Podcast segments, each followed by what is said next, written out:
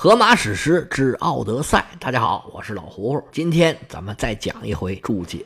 这回注解里面讲这个词儿呢，是一个人名，是在上上回里面提到的。是雅典娜在帮奥德修斯指完了路之后，离开斯克里亚，来到马拉松，穿过雅典，进入厄瑞克透斯营造的坚固的防居。我读这个厄瑞克透斯呢，是在百度百科里面的翻译。我手里这个译本译的是厄瑞克修斯，希腊语的发音呢应该叫 e l i c t u s 所以译成透斯和修斯应该都是比较准确的。这个厄瑞克透斯是谁呢？他是雅典的一位国王。那借着这个名字，咱们就讲一讲雅典城的前世。今生咱就不讲了，毕竟咱们讲的是古希腊神话嘛，说的都是史前的事儿。我们就从传说中最早的雅典国王开始讲。雅典城的建成者一般呢被说成是科克洛普斯。这个科克洛普斯啊是一个地生人。什么叫地生人呢？就是没有父没有母，从地上长起来的，就跟孙悟空一样，石头里边蹦出来的。而且呢，他是人身蛇尾，就跟我们中国传说中的这个伏羲跟女娲一样。在古希腊的神话里面呢，这个地生人的概念啊，并不罕见。之前我们讲卡德摩斯建立特拜城的时候，就曾经在地下种这个龙牙，长出龙牙武士，这是地生人的一个模式。而雅典的国王呢，不光科克洛普斯是地生人，待会儿我们要讲的好几个人都是。关于这个地生人到底有什么隐秘的来源，有什么深刻的寓意，有不少学者呀。是专门研究这个东西的，也写了很多的文章跟书。您要是感兴趣，也可以把这些找来看看。在这儿呢，我就不展开说了。而人身蛇尾的，我们之前讲过的，就还有一位，就是克里特国王米诺斯。这种半人半兽的形象，在古代的神话里更是司空见惯，没有什么稀奇的。而在传说里呢，这个科克洛普斯并不是雅典的第一个国王，在科克洛普斯之前呢，还有一个国王叫阿克泰乌斯，他也是一个所谓的地生人。但是在阿克泰乌斯的时候呢，还没有雅典城。到了科克洛普斯手里，他办了一件大事儿，就是我们以前讲过的雅典娜和波塞冬争夺雅典城的故事。有传说讲啊，波塞冬和雅典娜。争夺雅典的这个裁决者就是科克洛普斯，不过也有其他传说，说是由奥林匹斯山上的主神裁决的。这个神话的版本都不重要了。总之。是在科克洛普斯当政期间，确立了雅典娜成为雅典的保护神，这样才有了雅典的名称。打这以后，才有了雅典城。所以说呢，科克洛普斯是雅典的建成者，是雅典城的第一位国王。科克洛普斯生了三个女儿，因为没有儿子，他死以后呢。王位就被一个叫克拉纳俄斯的人继承了。这个克拉纳俄斯也是一个地生人，在他当政期间，天上发生了一件大事儿。这事儿跟其他很多的希腊神话的事件一样，也是一个情色事件。事件的男女主角分别是奥林匹斯的十二大主神之二，男主角是工匠之神赫菲斯托斯。这个赫菲斯托斯可是根红苗正。是主神宙斯和他的妻子正妻赫拉所生。也有一种说法，说是宙斯没参与，赫拉自己憋着憋着就生出来了。赫菲斯托斯其实，在希腊神话里面是一个很正面的形象。赫菲斯托斯这个词儿，在古希腊语里边啊，就有点火燃烧。跟冶炼有着莫大的关系，而且他心灵手巧，非常的聪明，是最优秀的能工巧匠。奥林匹斯山上的神殿全部都是他做的，而且能做出各种各样的金属装置、武器、日常用的器皿等等等等吧。而且呢，他能说会道，情商还很高。我们在《伊利亚特》里边就曾经讲过，赫菲斯托斯啊几次帮他父母来打圆场，但是尽管他这么好。但是他有一个致命的缺点，导致他非常不受父母的待见。他一出生就被宙斯从天上给扔下去了，把腿也给摔断了。打这以后啊，他不但丑，而且还瘸。但是他凭着自己的智慧和努力，又回到了天上，还娶到了最美的女神阿弗洛狄特。但是这婚姻呢，变成了丑闻。他又是被绿，后面呢又捉奸。这个故事。在后边正文里面有很详细的描述，咱们讲到了再说。还有一种说法呢，是赫菲斯托斯娶了美惠三女神里面的小妹光辉女神阿格莱亚，而且呢还生了四个女儿，分别叫欧克勒亚、欧菲莫、欧特尼亚和菲罗弗洛逊涅。这四个名字呢，其实在希腊语里面都是好词儿。分别是好名声、赞誉、口才和受欢迎的意思。从这么看呢，这赫菲斯托斯在希腊神话里面是一个相当正面的人物，但是这次，他却是一个彻彻底底的反面人物。在这个故事里啊，他是一个典型的色狼，这事儿做的就有点离谱了。那是谁让他做出这么离谱的事儿呢？正是我们这套书里边很重要的一个角色，那就是智慧女神雅典娜。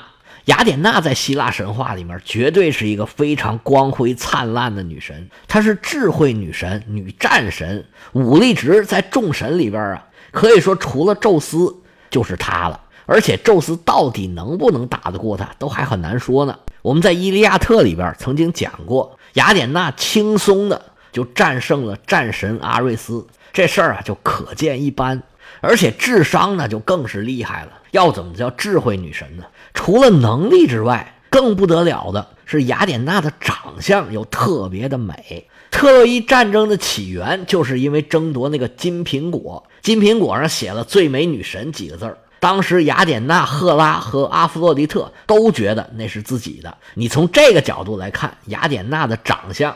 那也可以说是不输给任何一个人，就是这么一个能文能武、美貌绝伦的女神。有一次就去找赫菲斯托斯去打造自己的兵器，毕竟是女战神嘛。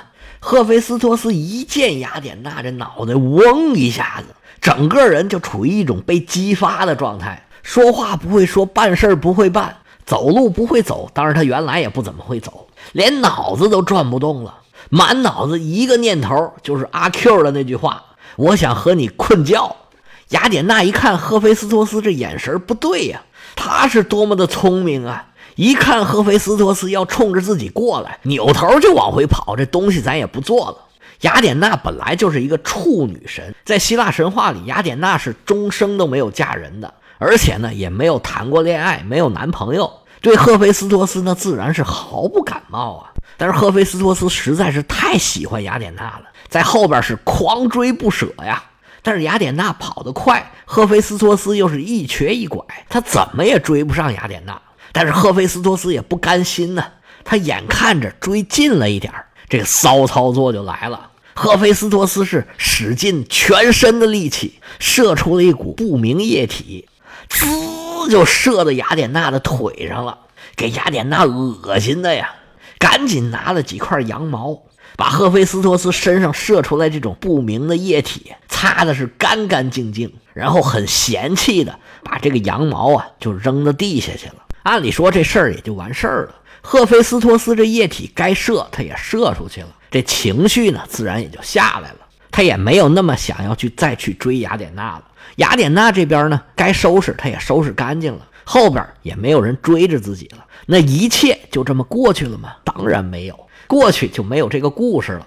从赫菲斯托斯身上出来的这些液体，虽然被雅典娜给擦掉了，但是它粘在羊毛上，落到了大地上。那大地母亲是有着无穷的孕育能力的，于是粘在羊毛上的这些从赫菲斯托斯身上出来的这些精华的液体，就被地母神盖亚所吸收。雅典城的第四代地生人就又生出来了，取名就叫厄里克托尼俄斯。希腊语里边羊毛叫做 arion，大地呢是 katon，这个名字呢就是羊毛和大地的。这儿子呢？似乎跟雅典娜没什么关系，又似乎是有点关系。怎么说都行。也有人说呢，这就是大地母神的儿子。反正雅典娜觉得这个是自己的儿子。但是作为一个贞洁烈女神，就这么不明不白的生了一个儿子，那也是很丢人的一件事。那雅典娜可不能担这个名声。但是这孩子他又要养，那怎么办呢？他就把这孩子装在一个篮子里头，又命令两条蛇守着这个篮子。但是这篮子呢，光蛇守着也不行，得托付几个人。这时候雅典的国王又换人了，他是前任国王克拉纳俄斯的女婿叫安菲克提翁。而这个时候呢，第一任国王科克洛普斯有三个女儿，他们还在。雅典娜一想，就把孩子交给这三个女人来看着吧。雅典娜反复嘱咐他们仨说：“你们无论如何，这个篮子里边的东西啊，你都不能揭开盖子来看，听见没有？”这三位当面是信誓旦旦答应的好好的。当然了，这也是希腊神话里面的惯用手法，就是考验人性。但每次这人性呢，也都经不住考验。他不让这些人看，那最后他们一定就会看，要不然他也就不设置这个桥段了。雅典娜自从跟波塞冬比赛赢得了雅典城之后啊，他对雅典城还是很上心的。雅典所在的这个阿提卡半岛啊，是希腊里边少见的地势很平坦的一个地方。雅典卫城山呢，也就是一百五十米高。雅典娜说：“我再去给你搬一个高一点的山来吧。”于是雅典娜就从希腊北方的卡桑德拉半岛，也叫帕勒涅半岛，去搬来了一座山。本来呢，想跟雅典卫城那个山呢紧挨着，给他做一个屏障。结果雅典娜回来扛着山，吭哧吭哧正干活呢，迎面飞来了一只乌鸦，说：“女神呐，你赶紧看看去吧。”你交代那几个人呢，把那个篮子给打开了，他们正在那看那个小婴儿呢。雅典娜一听这话，勃然大怒，当时就把那山给扔到地下去了，找到了科克洛普斯这三个女儿，说：“你们仨看见什么了？”这三位吓坏了，不是没没没没什么都没看到，那知道雅典娜的秘密了。女神必然要来点狠的，她催动法力，让这几个人呢全都发疯了。全都跑到雅典卫城，从山上跳下去了，稀里糊涂的就全死了。雅典娜杀人灭口得手了之后，就不再相信别人了，自己亲自看着这孩子。厄里克托尼俄斯长大以后，成了雅典的最后一代地生人国王。据说是他创立了泛雅典娜节，还在雅典第一个用马来驾车，开创了雅典的赛车运动。而雅典娜扔下了那座山。现在啊，叫做吕卡维多斯，也叫狼山。希腊语里边有很多 ly 打头的这些词儿啊，就跟狼多多少少有点关系。其实这个山呢，也并不是很高，但是比雅典卫城那个山要高一百多米，海拔有二百七十七米，可以说是雅典的制高点了。从这个山上往西南可以俯瞰雅典全城，雅典卫城也在脚下。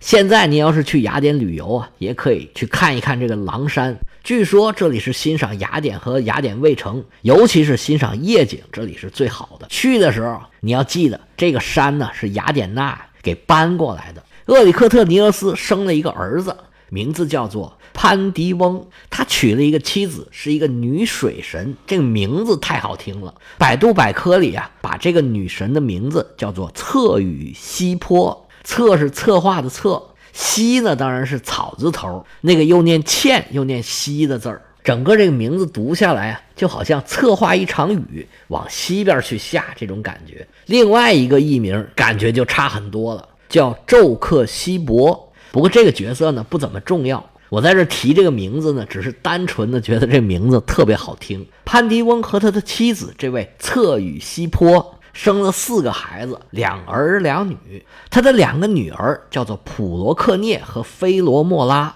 这两个女儿啊，有一个很著名的神话故事。不过今天的主题跟他们没有什么大关系，我们以后有机会再讲。而除了这两个女儿之外，潘迪翁还有两个儿子，是一对双胞胎。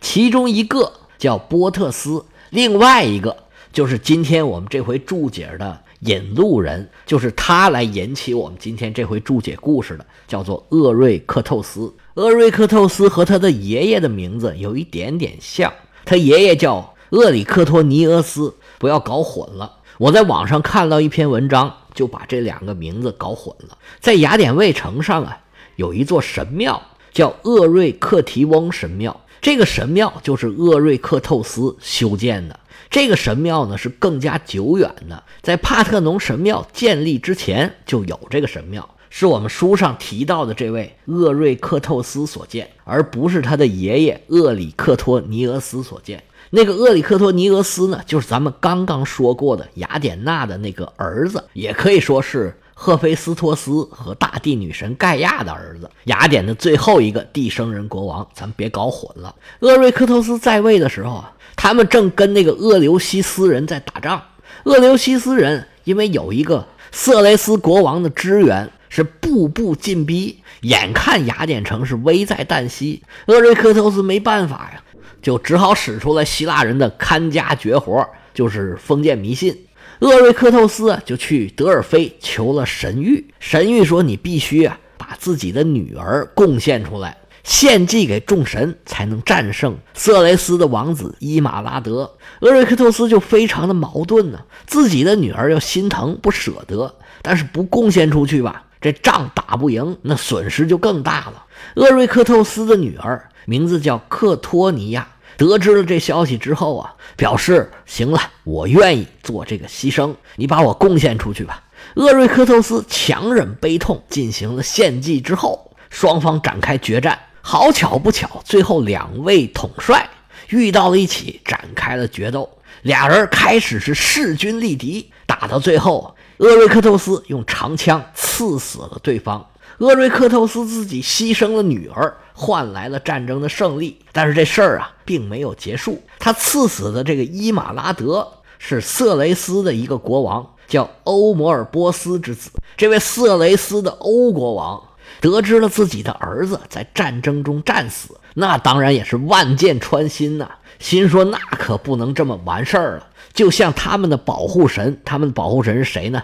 就是雅典人的老对头，跟雅典娜争夺雅典城时候落败的那个海神波塞冬。这位欧国王啊，是声泪俱下呀，又是杀牛又是宰羊，向波塞冬求救啊，说：“大神呐，你无论如何要给我复仇啊，我儿子可不能白死了。”那些雅典人一个个都不是东西啊，他们光知道尊敬雅典娜，也不知道尊重您呐。波塞冬被他挑唆的，也把往事给记起来了。心里说：“对呀，这些雅典人太不像话了，我要给他们点厉害瞧瞧。”于是波塞冬啊，乘着战车劈波斩浪，来到了阿提卡。波塞冬到地方一瞧，嚯，这厄瑞克透斯啊，刚刚祭祀完雅典娜。毕竟啊，雅典娜是雅典的保护神嘛。而且说起来，这厄瑞克透斯也可以说是雅典娜的后人。波塞冬一看这个，就想起了往事。当时他跟雅典娜的斗法是如何失败的？是越想越生气。这厄瑞克透斯回去的路上还得意洋洋。波塞冬心里想着：“你小子，我弄死你得了！”举起三股叉，哭嚓一下就把厄瑞克透斯给扎死了。厄瑞克透斯在战争之中，他所有的儿子全都阵亡了，两个女儿也被献祭了一个，只剩下一个叫克瑞乌萨的女儿了。这克瑞乌萨也有很多的故事，不过今天也来不及了，咱们得机会再讲吧。厄瑞克透斯这场仗打的是家破人亡啊，不过他死在波塞冬的枪下，也算是死得其所吧。他死后啊，雅典人给他立了一个墓碑，碑上写着“波塞冬厄瑞克透斯”，意思就是能跟海神波塞冬对抗的人。他也算是雅典城一个非常著名的。名垂千古的国王，尤其是给雅典娜修建了神殿，名字就被记到了荷马史诗里边，到现在都还被人津津乐道。今天这时间差不多了，但是今天的内容又延伸出去好几个故事，我们还是下回把这两个故事给讲完吧，省着说一半留一半都怪别扭的。那下回呢，我们就把厄瑞克透斯的两个姐妹的故事，就是普罗克涅和菲罗莫拉的故事。还有他的女儿克瑞乌萨的故事，再讲一讲。行，今天到这儿，咱们下回接着说。